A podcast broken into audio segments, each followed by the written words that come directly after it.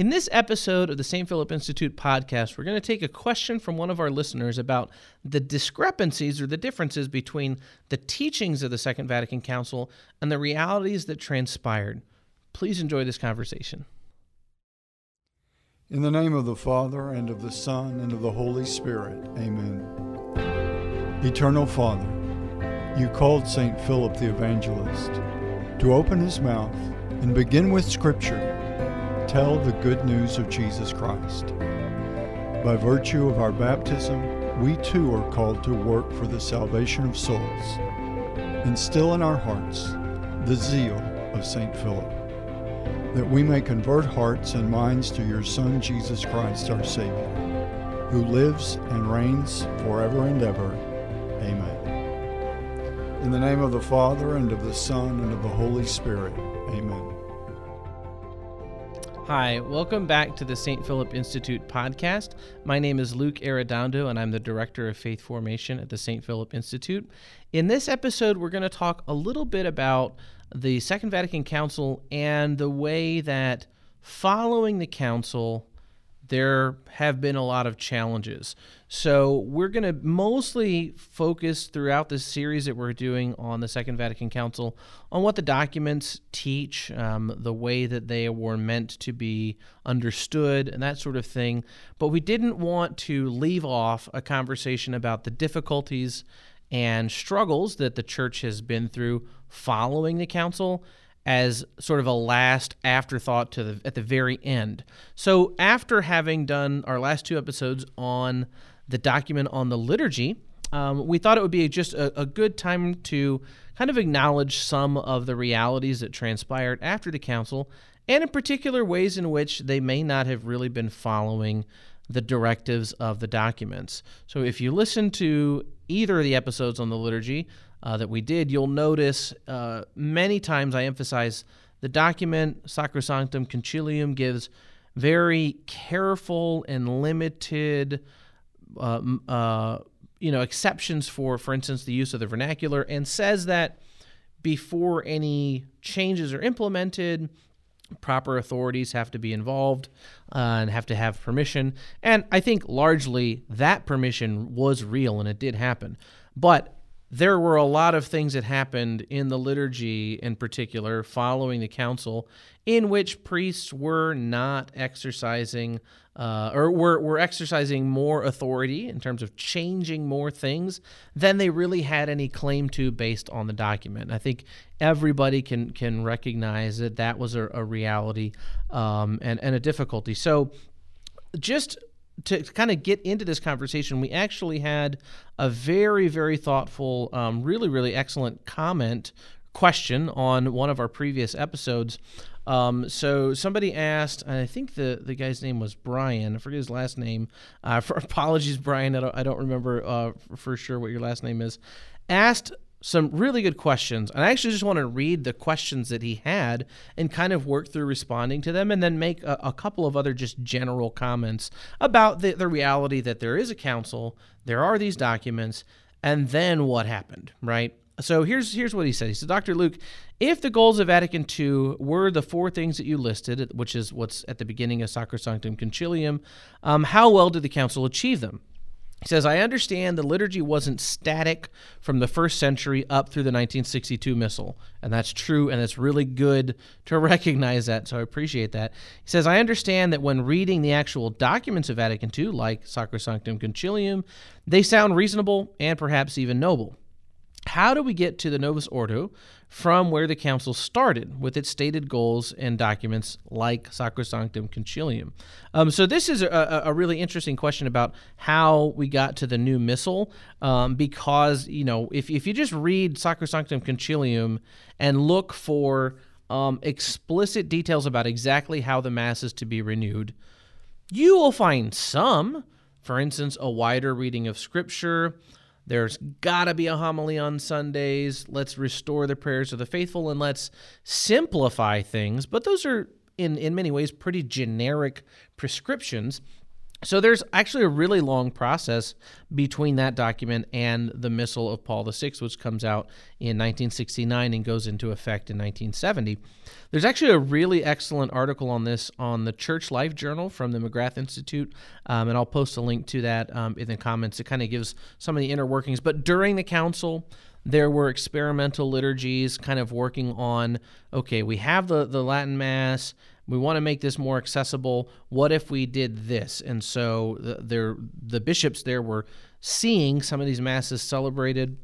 There was, um, you know, draft documents, and there was a commission set up. Um, but I think the important thing to remember is that throughout the whole process, you know, the Vatican is involved. The Pope was was involved. Saint Paul VI um, knew what was going on. So so it, it is true that if you just read Sacrosanctum Concilium, you know, it's not. It doesn't say everything that you see in the Novus Ordo Mass, simply because it wasn't a missal. It was a sort of a, a theological and pastoral account of what needs to happen with their liturgy, why it's important, and where we need to take care. Um, actually, just recently, I discovered the the introduction to the general instruction to the Roman Missal, which is, I mean, it's a stupid uh, string of words there, but the germ, uh, the instruction on the Ro- general instruction on the Roman Missal, the introduction to that gives us very, very good account of why the Mass of Paul VI actually is a really uh, profound has a really profound connection to the Mass of Paul V, which is you know, you know a, a way of saying the Council of Trent's Mass, um, and and it's that in both cases, Trent and Vatican II the church was really trying to give the, a liturgy to the faithful that was going to make the doctrine clear, but also be pastorally sensitive to the needs of the time. And what are the needs of the time at the Council of Trent? Well, there was a big fight with Protestantism. Protestants were rejecting the reality of the Eucharist, so the Eucharist had to be promoted and defended and protected in a very, very austere, you know, I don't know, austere way, but a very serious way in the liturgy. It had to be really, really clear that this is a, a divine reality and that sort of thing. Um, and that it's you know its celebration was was important and of course that's still true but the context of that fight with protestantism um, is is really clear so for instance in the proceedings of trent there's discussions about uh, or the, the germ at least says that there, there are discussions about a request for the use of the vernacular. But in the context of the Council of Trent, to allow Mass to be celebrated in the vernacular would have made it seem as though Luther was correct. That you can't celebrate Mass in Latin because that's no good. You need the vernacular. And the Council wanted to preserve the right of the church to, to continue with its its language, you know, its heritage of Latin. Um, so it did not want to start allowing Catholics to have Mass in the vernacular because it would have been very difficult uh, to distinguish between them and Protestants who were then celebrating similar liturgies in some ways. But of course, in the vernacular, there's also the whole idea about um, the reception of the Eucharist um, in under both species. Um, that this was uh, something that was was part of the conversation with with Protestants. So, anyways, if you if you read the introduction to the germ, the GIRM, um, it's really really clear uh, about the unity of the Mass of Paul the Sixth and or Paul the Fifth and of Paul the Sixth, and that in the liturgy of Vatican II, we no longer had to fight problems or questions about is it allowable to celebrate a mass other than in Latin? Because nobody at that point was super concerned with, you know, uh, if if you celebrate something in in English, for instance, or Spanish, you're going to look like a Protestant. People are going to be confused about whether or not you're Catholic. But at Trent, that actually was uh, part of it. Feast days also. The feast days are simplified after the Second Vatican Council at the time of, of Trent, you know, w- one of Luther's critiques was about how Catholics would keep to so many feast days and that they didn't understand, you know, um, the, the, the, the, that the saints were too important in that sort of way, and that feast days were sort of like a, a man made idea. The Council of Trent would not concede to that at all and, and maintained everything as it was by the 1960s at Vatican II, that was less of a major concern. That if we if we simplify the calendar, you know, people aren't going to think we've given up on feasts altogether. Um, so that's this is part of the the discussion. So, anyways, that's that's a, that's a, a place I would I would recommend reading um, because it really gives some some very very good clarity about um, sort of the the relationship between the new Mass uh, of Paul VI or the Missal of Paul VI and the traditional Latin Mass. So Brian um, goes on to ask, and, and that's a very good first question. But he goes on to say, in your opinion, in your personal opinion, how well does the Novus Ordo help Catholics make the connection with the mystery of the Eucharist? And how do you see the Novus Ordo compared to the TLM in regards to this connection of mystery? And I think that's an excellent question. I have uh, attended a Latin Mass many times. Uh, at one point in my life, um, I went almost exclusively to the Latin Mass for like six or seven months. Um, so I have a, a decent amount of experience with it. It's not like it's been, you know, my lifelong practice. And I, I can certainly see um, a, a, certain sense of transcendence and of mystery in that liturgy. Um, p- partly because you, you know, you don't know what's going on if you're not, if someone's not helping you, you just, there there is a sense of, of being kind of caught up into something. And i don't think that you can't be caught up that way in a, in a novus ordo liturgy like at all. Um, for instance in our diocese here in tyler at the cathedral there is a beautiful um, novus ordo mass that really is one of the most beautiful liturgies i've ever attended. Just any typical Sunday liturgy at the cathedral in Tyler, I think is is beautiful, really, really well done. Um, there's incense, there's great music, there's great reverence, um, and you know uh, the, the, the Eucharist is treated like like an like an actual mystery. So I, I think that uh, the Novus Ordo can certainly help Catholics see the mystery. What the council is talking about, and what I was trying to explain in in the previous episodes, was that uh, the Mass itself needs to be taught to people. And this is the, the, what the council is saying is for people to just come to a liturgy, however well the liturgy is done, if they don't understand what's happening, then it, then then they're missing a part of it. So you can have the most aesthetically, liturgically rich, you know, uh, mass that, that you can imagine, um, but if there's not enough catechesis done, enough preparation for it, it's it's just not gonna it's just not gonna make any sense. So I think that's true of the TLM, and it's and it's also true of the Novus Ordo. For instance, the connection between the first reading at, at a typical Sunday Mass and the Gospel.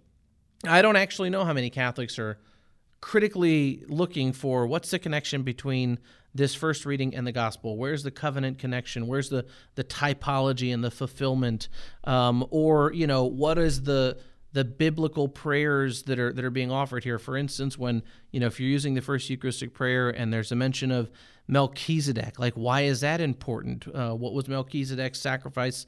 Uh, what what did you know he offer as a priest? He offered bread and wine. Um, the you know the, the gifts of uh, of Abraham, uh, the sacrifice of Isaac. You know there there's so many biblically rich things going on just in the regular English prayers of the Novus Ordo that if you don't know anything about it, can just go straight past you.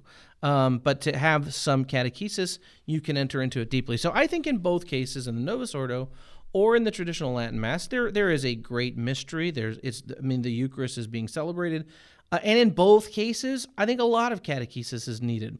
I think personally, as he asked my personal opinion, you probably need more help to connect with the mystery in in the TLM. And I don't mean that you know you you you have to be smarter or something, but it takes more work to be able to sort of engage in what's happening because it, it is more uh, you know more removed from from from your experience. You're not hearing the words that the priest is saying, except for when he turns around every now and then and says "Orate fratres" or or whatever whatever the, the vocal out loud things are. There's some guesswork um, I've noticed with the speed of, of, of a priest celebrating the, the, Eucharistic canon, you don't know exactly how fast he's going, so you got to follow his motions and stuff. So there's there's work I think in both cases. Um, this is a great question.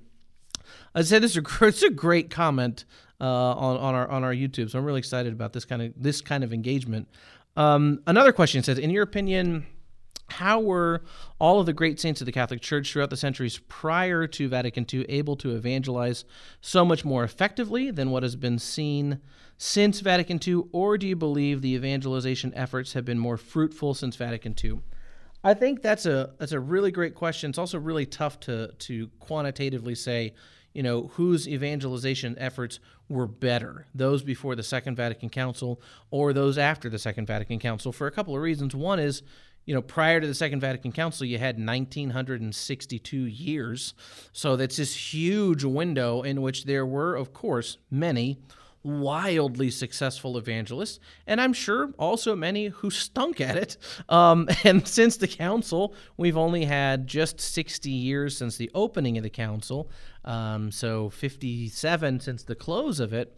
Uh, so it's a little bit hard to compare those huge that that huge historical time period before to this little you know period afterward. I think you can certainly point to great evangelists since the Second Vatican Council. Um, I mean, talking about Mother Teresa, for instance, Saint John Paul II. Those are two that come to mind. Fulton Sheen is not really a figure who's who's a post Vatican II figure, but he, he was alive, did a lot of his work after the Second Vatican Council unbelievable evangelist, but he also was around prior to the council. So uh, I, I don't think you can say that uh, prior to the Second Vatican Council, the church was just an expert at evangelization. Since the council, we've stunk. And I don't think you can say the opposite either, that we were no good before and now we're just pros at it. I think in every case, evangelization is a work of the Holy Spirit, um, and it is it is a difficult thing, and it doesn't always bear fruit, even if you are the evangelist himself, Jesus Christ, did not successfully evangelize every person that he interacted with. In fact, in many of his most important moments, people abandoned him. When he taught about the Eucharist, people left. When he was on the cross, only John was there. Um, you know, of, of his of the twelve. So um, it's a good, it's a good question. It's a, it's an interesting thing thing to think about. I want to recognize great evangelical efforts before the council and after the council. And I want to recognize failures before the council and after the council. I think the church struggles with evangelization and has success in every age. Um, so, anyways, that's that's my personal thoughts there. Uh, another question: as far as the interior participation of the laity at the Novus Ordo, how do you see it manifested in increased vigor compared to the pre-Vatican II liturgy? This is a really good critique or, or question. Um, just personally, and I don't know that this is the case for everybody, I do find it a little bit easier to have an internal participation kind of stirred up in, in me when I'm at a at a uh, at a Latin mass or interestingly when I'm at a mass in Spanish. Now, I speak Spanish, but it's my second language and it takes more work for me to pay attention in Spanish to, to catch on to what's being said. Um, and I so I noticed for myself, I go to mass in English.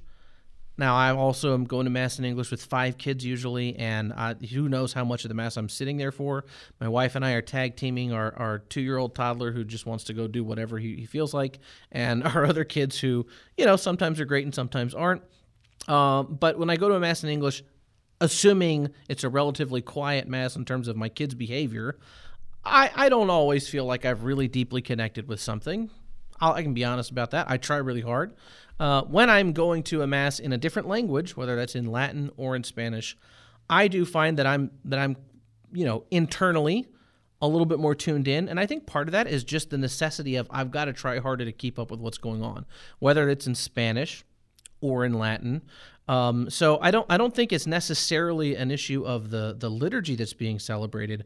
I just think like the, the the change in language requires me to gets gets me somehow out of my you know space where I can zone out and helps me to you know in, internally be more uh, participating in the liturgy. At the same time, on a feast day like Good Friday or the Easter Vigil, in English, I am always deeply drawn into that liturgy, and I, I don't struggle and go, "Gosh, I wish this was in Latin or or Spanish, so I could really connect with what's going on." Right. So I think it's a matter of just being open um, to the movement of the Holy Spirit and not being distracted by things. I don't think it has so much to do with the form of liturgy, whether that's the Novus Ordo or a traditional Latin Mass. One last question uh, if the intent was truly to increase the content of Scripture in the liturgy, then why were so many of the prayers of, of the introit, gradual, and offertory, which were scriptural, removed? And I think that's a fair question. Um, there is more scriptural content in uh, the readings of the Novus Ordo Mass, uh, although, you know, in particular with the gradual, um, you know, some of those things uh, I think we do miss. And so this is one of the things where I think there is there is a good dialogue and a fruitful and useful dialogue between communities of people who attend the Novus Ordo Mass or and who attend um, the, tr- the traditional Latin Mass in terms of the ways both of them can benefit one another. And, and I think that's a healthy conversation to have. Um, I know when we had our Eucharistic Congress here in the Diocese of Tyler, um, Archbishop Cordileone from San Francisco was here, and, and he made that point that he sees cross fertilization between a well celebrated liturgical, I mean, a Novus Ordo Mass and a well celebrated traditional Latin Mass, that both of those communities, both of those experiences can shape one another and speak to one another. So um, those that's the comments that we got from Brian. Um, I, I, do want to make just a couple more comments um, uh, as as we you know kind of just just to get it out in, into the air with with this with this series on Vatican II. Uh, that that uh, we can and, and do recognize difficulties after the council that's how councils go. if you study any any council um, in the history of the church, after a council, it is not as though oh then all of the problems are solved. Um, it, it is a long, slow process. There have certainly been failures in some places, in some parts of the church, and and uh, some parts of the world, um, and there has been, I think, in many in many of those instances, the failure was to ignore precisely the documents themselves. And, and I know this is one of the, the reasons that Bishop Barron and, and the Word on Fire, um, you know, pr- produced this volume is because they think these documents themselves haven't gotten enough study. Um, but I also think we should not be so naive as to imagine that if you just read the documents, uh, then everything's going to be fixed. The documents are important, but there's there's there's other things that need to happen um, too. Um, so all councils are are difficult, slow processes, but there have also been since the Second Vatican Council, you know, wild successes. Um, if you read George Weigel's Witness to Hope, there's a description of the the diocese where John Paul II was in Poland. I think as in Krakow. I think he was the archbishop there. I don't think he was a cardinal yet. Um, a little fuzzy on some of those dates when he returns to Poland after Vatican II, after the last session, he began, I think, a nine year novena process to implement the teachings of the Second Vatican Council. He had a synod throughout his diocese through, through, for those nine years to look at here's the documents, how are we going to put them into place? And Weigel's description is just fascinating that they had to build more seminaries and more monasteries because there were so many people entering religious life. Uh, I, I I tried to find my copy of Witness to Hope, and I, I still haven't located it since I moved. So I couldn't check this number for you, but I'm going off my memory, which may not be exactly right. I believe, though, there were something like 900 uh, men in formation, either in seminaries or in monasteries, in uh, you know during this this process in in uh, Wojtyła or John Paul II's diocese. Um, so it was just absolutely bursting at the seams with vocations in a diocese where you had you had two things going on. You had a, a participant in the council, Wojtyła, John Paul II, and a meaningful engagement with the documents themselves being implemented in his diocesan structure, right? Uh, so he brought the documents home and said, We've got to do these. Let's ask the Holy Spirit to, to guide us. Let's get people involved and let's set about living this vision. He did that and his diocese exploded with vocations. Um, now, at the same time, many parts of the West, in America, for instance, there were priests and nuns leaving their promises, leaving their orders, leaving leave, leaving holy orders, leaving their religious communities in huge numbers, and I think that is a, a very scandalous reality, um, and it's very it's very sad. Um, and it does not mean that the the documents of the Second Vatican Council, uh, you know, caused this problem it was it was a matter of taking taking the actual teaching of the council seriously um, versus you know getting caught up in sort of the spirit of the council. So I had mentioned in a previous episode, the very first one in our series on Vatican II, this book uh, that's it's not available yet for purchase, but I've, I've gotten a chance to read it. It's called A Very Short Introduction Vatican II. It's by Shaun Blanchard and Stephen Bullivant. Um, they offer sort of four paradigms for the interpretation of the council, the reception of the council. And I think it's really helpful just to kind of see that after the council, there's basically four different movements of reactions to it. Um, so there's one is a, a traditionalist rejection where there's suspicion or rejection of either parts or the whole of the council based on the notion that it changed too much, that this was too much, too new, that it contradicts previous tradition, and so we reject it. Um, so that's that's one sort of school following the council is a traditionalist suspicion or rejection. There's a, a failure paradigm. Um, this group tends to be more progressive that, to say that you know the council was too late it didn't do enough it's it's too, it's it's not enough and it's and uh, the, the, there's more should have changed. So it was a failure. It was a great opportunity you know we could have done so much to update the church and it just didn't carry it far enough. Um, then there's what they call a spirit event paradigm, where they look at the council not as documents, but as sort of a movement, a spirit, a feeling. Um, they praise the aggiornamento, the the openness, um, but they so they celebrate the Second Vatican Council. So there's traditionalist rejection, uh, a sort of progressive failure. You know, both of those groups say, "Yeah, I'm not too big on Vatican II. Either it was too much or not enough." Right? Then there's celebration of the council as a spirit event that just really doesn't pay attention to the documents. And then there's a text continuity movement, which wants to say the text of the council is really what's important, not all of the swirling things that happen afterward. And it's these documents which we need to work with to ensure that there is a continuity and not a radical break. So I think those are really good, helpful sort of paradigms for us. Um, and there, there certainly have been um, you know, good good fruits from the council. Um, a- at the same time, I want to be willing, you know, willing to to admit that it's it's difficult. It's it's it's been messy, um, but that's again, that's just how councils tend to go. I'll recommend another book um, for for those of you who just like book uh, reading uh, homework suggestions. It's called Mass Exodus, also by Stephen Bullivant, who is a friend of mine, uh, but but also, I mean, this book is just unbelievable. Um, really, really excellent study, basically on the causes of disaffiliation. And what he notes there is that there is clear evidence leading up to the council, so the late 50s into the early 60s, that things like mass attendance, baptism numbers, etc., were already trending down.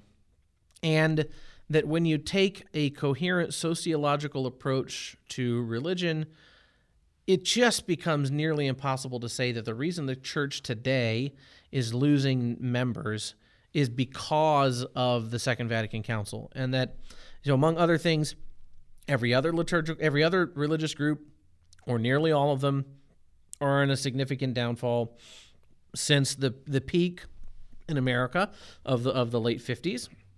Um, the world has changed so much that it's almost impossible sociologically to imagine something like religion just not being impacted by it. And so his his big argument is that basically the entire world was just going through so many changes leading into the 60s that the results the, the resultant you know, sort of downfall of religious practice is that's just the reality, and that it, it, it's it doesn't make a good argument to say that it was because the Second Vatican Council happened.